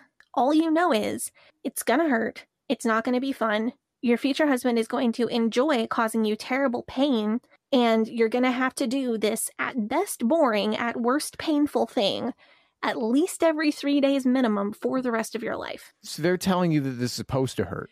It goes back to to virginity tests which were an ancient thing like Middle Ages and before and also a thing that some doctors will still do which they should lose their medical licenses over. But the mm. idea that the idea that we're always taught is it's at least going to hurt the first time, but possibly every time. And I think the message the, the message that I picked up was it's going to hurt real bad at first and then if you're lucky it quits hurting and then it goes someplace between boring and repulsive. So I like to go to the gym uh pretty frequently. And one of the things that you know, like they teach you this in PE class, is that if you're going to exercise and you don't want to get hurt, you have to, you know, stretch, you have to do some warm ups first. So they teach you any of that stuff, or is it just like, okay, wake up first thing in the morning, we're going to go dunk a basketball? One IFB approved book does teach people actual accurate expectations for sex, but a lot of the IFB has banned it because it uses Bible verses from a translation that's not the King James. So they're just like go straight in, no preparation. Basically, if you're a wife and you're not at least psychologically, if not physically ready to dunk a basketball at all times, that's your problem. And it's probably because you have a spiritual issue that's making you have a bad attitude and not submit to your husband. This seems like this isn't the best outcome for either party. Like this is Yeah. not how you get the results that you want. Well, yes, and also there's a dark side to this whole teaching. Like that wasn't the dark side already. That that was pretty dark. Well, the so teaching me is that it gets worse. Oh yeah. So Mm. the teaching is that you owe your husband sex and that you should never say no and that no woman ever really wants sex. You just have to do it because God says to. And the dark side, of course, is a lot of marital rape. So I'm just I'm just gonna finish finish up all the bad stuff. So you go back and you combine that with your husband having control over the way that you look. So if you're an IFB wife and your husband has a preference for blondes, but you're brunette, you better dye your hair blonde, or else he's gonna cheat on you with a blonde, and it'll at least partially be your fault. So if you are an IFB woman, you've been waiting your whole life to get married. Right. And that's this is what they've been telling you that you you know you're going to get married and that's like your purpose. hmm And so you're excited to get married, but are you also terrified? Cuz I assume that you've like you've never been alone with your husband because there's always been a chaperone, right? Right? Right? So you've never had a chance to discuss this with him beforehand. Like he's going to go into this thinking, okay, we're going to get married, then we're going to have sex. That's what's going to happen. 100% like like it's going down. And you can't say no even if you're like terrified that what he's going to do is really going to hurt you. So if you're lucky, hmm. maybe you've gotten to have some kind of conversation with a chaperone. Like maybe you had a chaperone who went and sat way on the other side of the room so that they could see you and make sure that you weren't engaging in any illicit hand holding, but they couldn't hear what you were whispering to each other. maybe over the phone maybe your parents approved of you having a conversation over the phone without a chaperone maybe if you're really lucky you you read the one somewhat medically accurate baptist sex manual separately in you know different times different places and then talked about it but if you've been raised this way you don't if you've only ever read words referring to anatomy, you don't know how to pronounce them. And you are also not, you've never been allowed to say those words. So you're scared of saying them, like words that have anything to do with anatomy or sex. So it would be really hard to have a good conversation about anything because you're dealing in like euphemisms and words that you don't even know how to pronounce. Wait, even, so even like medical terms? Yeah, even like medical, like this is the name of this activity or body part. You can't say vagina. No. What are you saying instead? I don't even I don't know. I didn't like get IFB married, so I don't know. Like you're you're just going into this just like no idea what's going on. You're just like Yeah, and, and it like some people get luckier than others. Some people eh, manage to be adequately prepared and be okay, but a lot of people don't. So 90 days before your wedding or 91 days before your wedding, all you know is that you can't say no to whatever sex is and if you don't provide for your husband's needs, your life is going to be terrible. And if you're lucky, you know, you know Sadie's roommate from Hyles-Anderson who's explained all of this to you and is going to be like, look, it's going to be fine. You might even like it. Like, right. Like if you, yeah. if you had the guts to go visit one of the explaining girls, you're better off. But you've been programmed with this very negative thinking about sex. Like you've been programmed to think that it's really probably never going to be good or fun for you it gives you a fucked up view of men, it gives you a fucked up view of sex, and it gives you a fucked up view of marriage. So what about the other side of this? Because that's that's really messed up. Say you get, but like, look at from like the men's side of this. Say you get married, your new husband, uh, he has been building this up in his head for literally years and years and years and years and years and years, like as as you do. He has let's say a bit of performance anxiety so the flag's only flying at half staff you've been told all your life that men are just like super horny all the time that they're just like ready to go so what's going what's going through your head are you like oh no like i'm not pretty enough for him god does not approve of our union and is not allowing him to be attracted to me or like i think this would really be a terrible situation for both people involved because the wife in this situation has been told that men want sex all the time. And she's going to feel, like you said, she's going to feel bad about herself. And then he's going to be trying to reassure her, which is not really a great way to set the mood. So, say you, you know, you have an emotional bond with this person, uh, hopefully, because, you know, you're getting married to them, but you haven't spent enough time alone together to get the level of intimacy. So like this is like you've only just kissed for the first time that day. Like how are you how are you going to have a real conversation about this? You're like i'm like i'm sorry. It's not to do with you. I'm just like really nervous and you're like i like are, are you going in there? You're like I, I trust that he's telling me the truth or i think he's lying to try to make me feel it or like you don't have the emotional uh, you don't have the intimacy to deal with any kind of problem and you don't have the language to talk about what is going on in the situation. And this is an extreme case. This is an extreme scenario because I'm sure that not every IFB church teaches these things about sex. I think this is a major problem for second generation IFBs. It, from what I've been learning, I think that the experience of a first generation and a second generation person is vastly different. The people who were born into the church who didn't go to public school, were homeschooled, with AZ Christian school, I think that they have a much more extreme situation in the second generation than the first. So, how common is it that maybe like you don't do it the first night or like you warm up to it the first night and then you do it on the second night, like you build up to it? You know, I left before, like, I left when I was 20. So, a lot of people in my peer group in the IFB weren't quite married yet because I grew up IFB and not IBLP where they get married at like 19. Right. And so IFB, you're getting married, what, 21, 22? When you graduate from Bible college. So 22, 23 is the most common. So I could, I don't know if I could give you a good statistic on that. I hear that it's very common, but I was just, I wasn't, com- I wasn't both feet in in the IFB by the time people my age who would have shared that with me were getting married. So I, I don't know if I could say for sure. So if you had this experience or like you know somebody or, or you run in those circles, please let us know because this is like like this is uh, deeply disturbing stuff. You know, I mean, I would hope that like I mean, I guess like if you're like waiting for this and you're like, well, I've been waiting all my life. What's another day? I guess that's how you really see who's who's kind-hearted and who's not, who's willing to like be patient with you and who isn't. You know, because this is this is like uh, this sounds like it'd be terrifying. This is making me think about the, Ah. the old joke about the newlywed bride who threw her husband's bowling ball in the toilet. Um, y'all who were used to be IFB probably know that one. I'm not going to tell it right now because I'm depressed because that was awful. No, it was awful. This is like really this is messed up because they're like preparing you. They're like you're gonna get raped on your wedding night if you don't want like Right. Well, they're pre- Ah. yeah, and and so that's how. that's so awful. Okay, so well, imagine being imagine being me as a teenager. I'm being told this is what the man who loves you most, who swears to love you and protect you for the rest of his life, the man who is the very best to you out of all the other men. This is how the best man in the world is going to treat you. So imagine the impression that that gives you of how all the other men are going to treat you. The man who loves you the Oh. most is entitled to rape you and may decide to do that. The man who loves you the most is entitled to control your entire life, and you are required to walk on eggshells around him and make your entire life about him. And if you fail and he hits you or hurts you or leaves you, it's your fault. And that's the man who loves you the most. So, does it make sense why ex IFB women are afraid of men? Yes, absolutely. 100%. Okay. Yeah.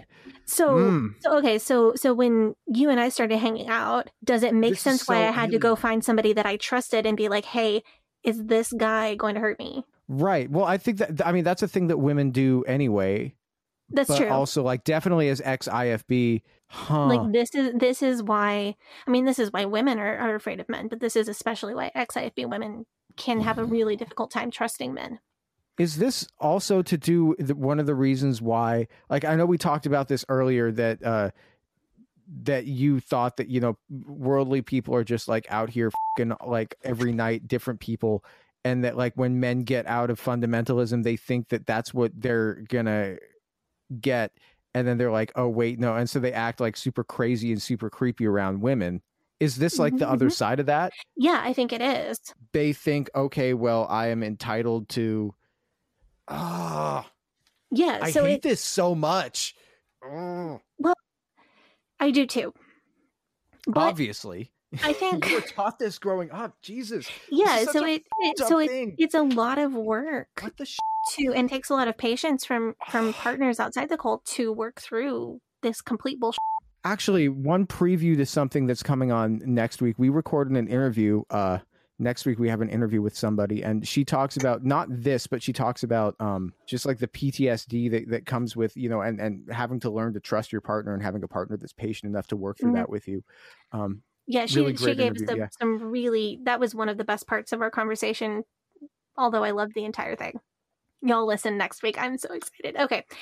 Let's let's end this on a lighter note. Let's talk about a couple things that the IFB teaches about marriage that are actually true. Okay, yeah. So in our primer episode, I think you mentioned that there were a few teachings about marriage that the IFB like surprisingly got right, but we didn't go into great detail on them. There are a couple things that it turns out in my experience not always true but tend to be true. So the first one is that most men need to feel respected more than they need to feel loved, and vice versa for most women. Of course, the IFB says that this is all men and all women, and of course, they speak in completely binary terms. But I think that generally, most people who identify as men prioritize respect over love, and vice versa. I mean, they do. I don't know if that's best for them. You know what I'm saying? Yeah. Like as a generalization, I like.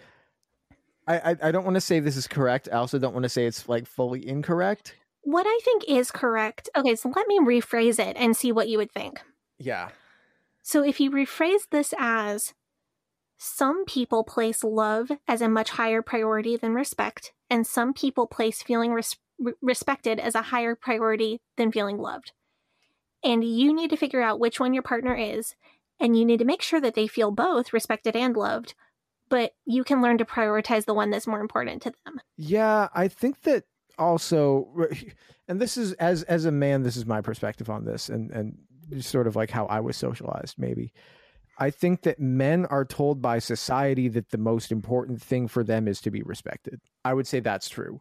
As a result of this, I think that men often seek validation through avenues, uh, and often with results that are more and more detrimental to themselves and the people around them because they are told that being respected is the most important thing when if they were conditioned that maybe being loved is the most important thing then that would be the thing that they're pursuing and they would be happier and they would feel more sufficient Mm. and not just like chasing a dragon of I like can- more I need to be more respected. You see what I'm saying? Yeah, I can get with that, but also a counterpoint if society has told your male partner that being respected at home is a priority and he has internalized that, you would do well as a partner to still fulfill that need of making him feel respected, even if you're just doing that temporarily while he's working through that social programming. I think that's fair. I think that respect is like a medal, but love is security. You know Yeah. what I'm saying? Yeah. But if you have a partner who really needs to feel respected and the things that they are asking of you that will make them feel respected are not unreasonable, I think it's fine to try to provide that need if you're getting a fair shake in the relationship. If that, you know, people need different emotional feelings. If you can try to provide mm-hmm. what your partner needs emotionally, that's a good thing.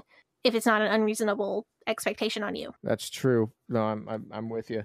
Yeah, another thing that I think is often true that the IFB taught is that a man not feeling respected or appreciated at work can cause problems at home. Now, I would apply this to all genders, but I know a couple years ago when I had just started the job I met you at, Jonathan and I were both just feeling undervalued and underappreciated at work. I And don't w- doubt it. They really did undervalue. you. Oh, mine, mine was worse. I'll tell you. I'll tell you. Mine was mine was worse in my opinion. Yeah, I I got a better job, and he became more appreciated at work. And when that changed for both of us, we quit bringing that negativity home. It really did make things nicer and easier at home. If you boil that all the way down to people bring home problems from work and a spouse or a partner can really help with being supportive, I would say this is absolutely true. Oh, yeah, that's totally true. Another thing that the IFB definitely got right, uh, they always taught us that a good meal will fix a lot of problems for a man.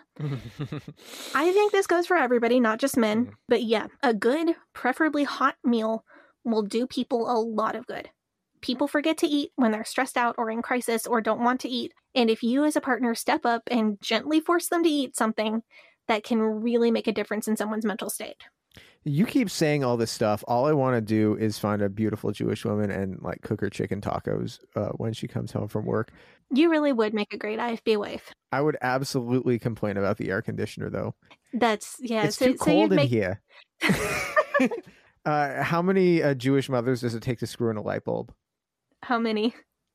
Oh, don't worry about me. I'll just sit here in the dark and suffer. Thank you. See, that's that's the kind of levity that we need on this podcast. yeah. Sorry. Um, we were talking about marital rape like 10 minutes ago and now we're that's that's our Uh, yeah. welcome to the Leaving Eden podcast. we go through the bad stuff and then we bring you out of it and then we laugh about it and we're like So another one that is true. I have two more that I think are true. One is that your partner will occasionally say things that just rub you the wrong way and come off as disrespectful or mocking or snarky. They they didn't mean it. It's a good idea not to jump to the conclusion that they did mean to be ugly and to ask them about the ask them about it instead. Finally, the IFB marriage tip that I use more than any other. This is one that I absolutely swear by. Wait for the right time before asking your partner something. Like wait for an opportune moment. Like, don't just bombard them with questions when they're in the middle of something or when they first walk in the door from work or when they're stressed out with something else. If what you have is less important or less urgent than what they have going on, just wait for the right moment and your request or question will be taken much better. That's the thing, though, is that the thing the thing that I'm sort of getting with a lot of these teachings, though, is that these aren't teachings that are exclusive to the IFB. I mean, these are are it's like the broken clock thing. But like, I was at a wedding a couple weeks ago, or it wasn't a wedding; it was a first anniversary party where they got married during the pandemic, and so they had the the like the the fake wedding after like a year later on the first anniversary. Anyway, they did you know the thing that they do where they're like, uh, if you've been married for five years, stay standing. If you've been married for ten Yeah. years, stay yeah. And they find the couple that's been married the longest. You find a couple that's been married for like sixty-eight years, and you're like, "Do you have any advice for the newlyweds?" And they'll say something like that. Yeah. Yeah, I think that's accurate. And it's given me a perspective on this. It's hard when you come out of a cult and you immediately what you want to do is reject every single thing they ever told you. And it's a real monkey wrench in the reject everything plan when the cult just happened to be right about a couple of basic things. Hmm. It makes you doubt everything. And in my relationship, this has really affected me because I worry, because I have anxiety, I worry if they were right about this one thing, maybe they were right about other stuff too. See, this is one of the things I was thinking about that it's um it's difficult. You can't really start a cult if everything that you say is like just completely bull, right? Right? There, You- there's like, there's always a kernel of truth somewhere. You can't get people to buy in if you're just like saying crazy. I mean, maybe you can because You have to be a real good salesman. because a certain a certain mm. sci- yeah a certain sci-fi writer made up a, a completely new god named Xenu. Told people they had engrams in their soul. They had to get him out with his electronic machine. But like the, like the thing the but even like with that they market it as more like philosophy and like with the arc triangle, right? true. That's, That's real. true. No, you're right. They do have something that's real. No, what you have to do, you can't be like 180 degrees from the truth. You got to be like 90 degrees from the truth. Yeah. No, you're right. You know what I'm saying? I'll keep that in mind when I start my cult. It goes hand in hand with the emotion control thing that we were talking about because if you start to reject teachings that you haven't fully been able to deconstruct, say your partner comes home from work, they're angry, they're upset, and you know, not at you, uh, at at something that happened. Say a customer was really mean to them today and they internalized it and it just made them feel really bad about themselves. You've come to reject this idea say say you've come to reject this idea that the man needs to be respected in his job or whatever but you're still on that toxic positivity train like you so you're deconstructed part partially but you're not like fully then like maybe you either invalidate your partner's feelings or you feel like it's you he's unhappy with and that you aren't good enough to make him feel happy that could cause a serious problem Yeah, I do Yeah. that exact thing.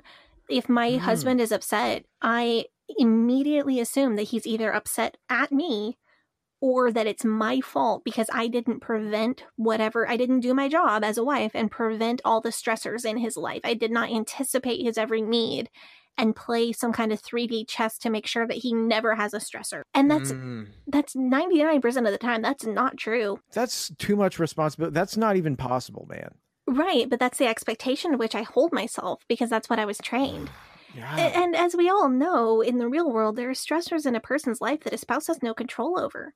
I can't control my husband's job. I can't control the traffic that he drives in or whether some uh, Land Rover runs a red light on Burnside and almost runs him over. It, it- you know, those things happen, and he's going to be someplace between annoyed and upset over it, and it's not my fault, and I can't fix that. If he's tired because he didn't sleep well, it's not my fault. And also, I can't give him two hours of my sleep to fix it. But I blame myself for not somehow magically knowing the night before that he wasn't going to sleep well and doing something to magically fix it. I get upset with myself. here's a question for you how were you taught that that like uh, uh, that that like loving somebody is anticipating their needs Yes, but only if you're a woman and the person you love is a man. because a like there is some truth to that but also like if there's a need that you didn't anticipate well that's your fucking fault for not anticipating like Yeah, it gets like I mean, yeah I I do. I, I think it's a good thing in relationships to, you know, if you know that your spouse wakes up and unloads the dishwasher every morning before they go to work and you do it for them sometimes because you anticipated their need, that's good. Like that's a good thing Right. to do in a relationship. But you can't blame yourself. Like you cannot make it your responsibility to anticipate every need and prevent every source of stress in their life. You can't. yeah And that's what the IFB teaches women specifically to do. and that's just too much It, it is. Like, this affects me, and I'm working through it. I do fine. I'm okay. But this is something that affects me, and I hope I'm not the only one because that's going to be embarrassing. but I, I bet you there are a lot of other listeners, a lot of listeners that this affects as well. like you know you internalize stuff so badly if you're if you're a person with anxiety you think that like your automatic assumption is that it's your fault and i think that's the more universal thing yeah Well, I think that's really relevant because I've talked before about how the IFB is a pressure cooker for turning out adults with anxiety and even people with real diagnosable anxiety disorders. It's this kind of thing that does that because it's it's not like being told that my existence was to serve a husband and that I would always be subservient to a man, that my existence is only important because of the men that I serve and the men that I birth into this world, that's damaging. And I'm not saying it's not, like, that's bad. It's not a good thing to tell a little girl. But I think that being programmed with these messages about anything that goes wrong in your husband's life is your fault you have to anticipate all of these needs and fulfill them before he even knows that he has them and these like negative teachings about sex and negative negative teachings about marriage i think programming somebody with that from a young age is possibly more damaging than just straight up misogyny because that's because you can overcome you know if you're if you're taught misogyny you can overcome that i think. It's easier to overcome than overcoming the anxiety that just gets instilled to you and that can be like last a lifetime. That's something that like you're gonna have to manage. You might not even fully get rid of ever. Yeah and people people ask me how i deal with that and uh, it's it's a pretty simple answer. I just know that i know that i do a whole heck of a lot better now than i did three or five years ago and i know i'll do better than i do now three years or five years from now. I can accept that my brain chemistry and thoughts may never be exactly what they would have been without that influence if I know that I can continue to get better and if I believe that I will be better off five years from now than I was five years ago. I always want to express to people who are kind of in the thick of coming out of this that there there's a good future. There may not be a perfect future, and I think that, that people need to accept that, but there's there is a good future on the other side. Anyway, uh, I think it's about time for us to end. We did uh, everything. We did we did terrible stuff. We did jokes about the terrible stuff, and then we did a positive ending. That's our show.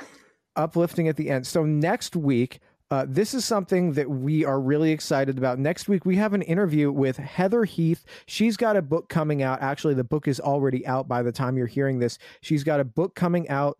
Uh, it's called Lovingly Abused. Heather is XIBLP, XATI. If you like our show, you gotta get Heather's book. It's coming out, or it's already out. Um, but next week we have an interview with her. She's hilarious. Okay. She's she's like me but way funnier. You might know her on TikTok as Backslidden Harlot. She's oh, she's so funny, man. She could have And her, her book show. is hilarious. Uh her book made me fall out of my chair laughing and also made me cry. So definitely um definitely an interview an interview you're going to want to hear and uh, a book you're going to want to check out as well. Yeah, hundred percent. If you like our show, you should you should get the book because the book is like the same sort of tone as our show, where there's a lot of really rough stuff that she goes through, but then she's like, "But here's a joke that I made about it. This is isn't this kind of funny? Isn't this kind of ironic?" Yeah, so her is rougher than mine, but her jokes are funnier, so it balances. yeah.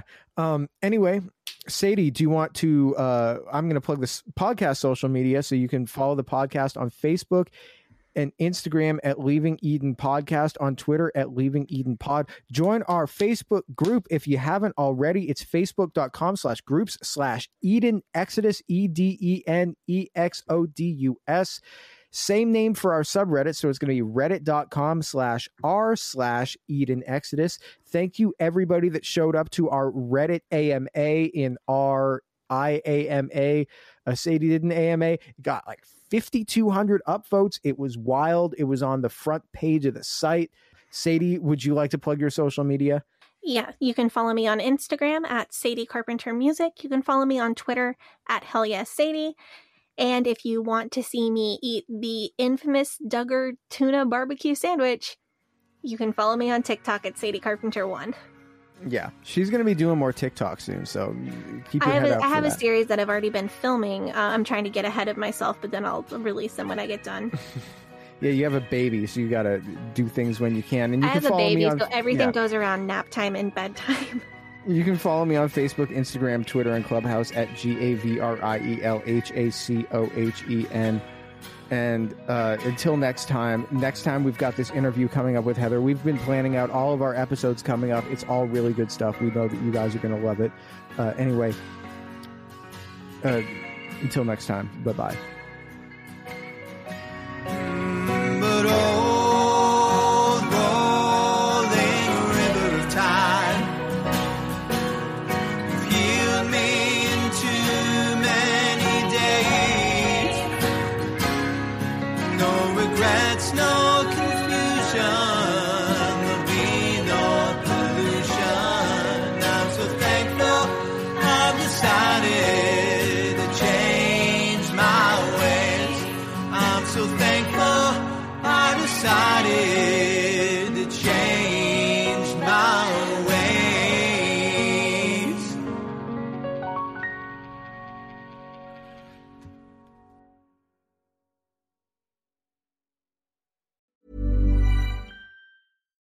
It's Paige DeSorbo from Giggly Squad. High quality fashion without the price tag. Say hello to Quince.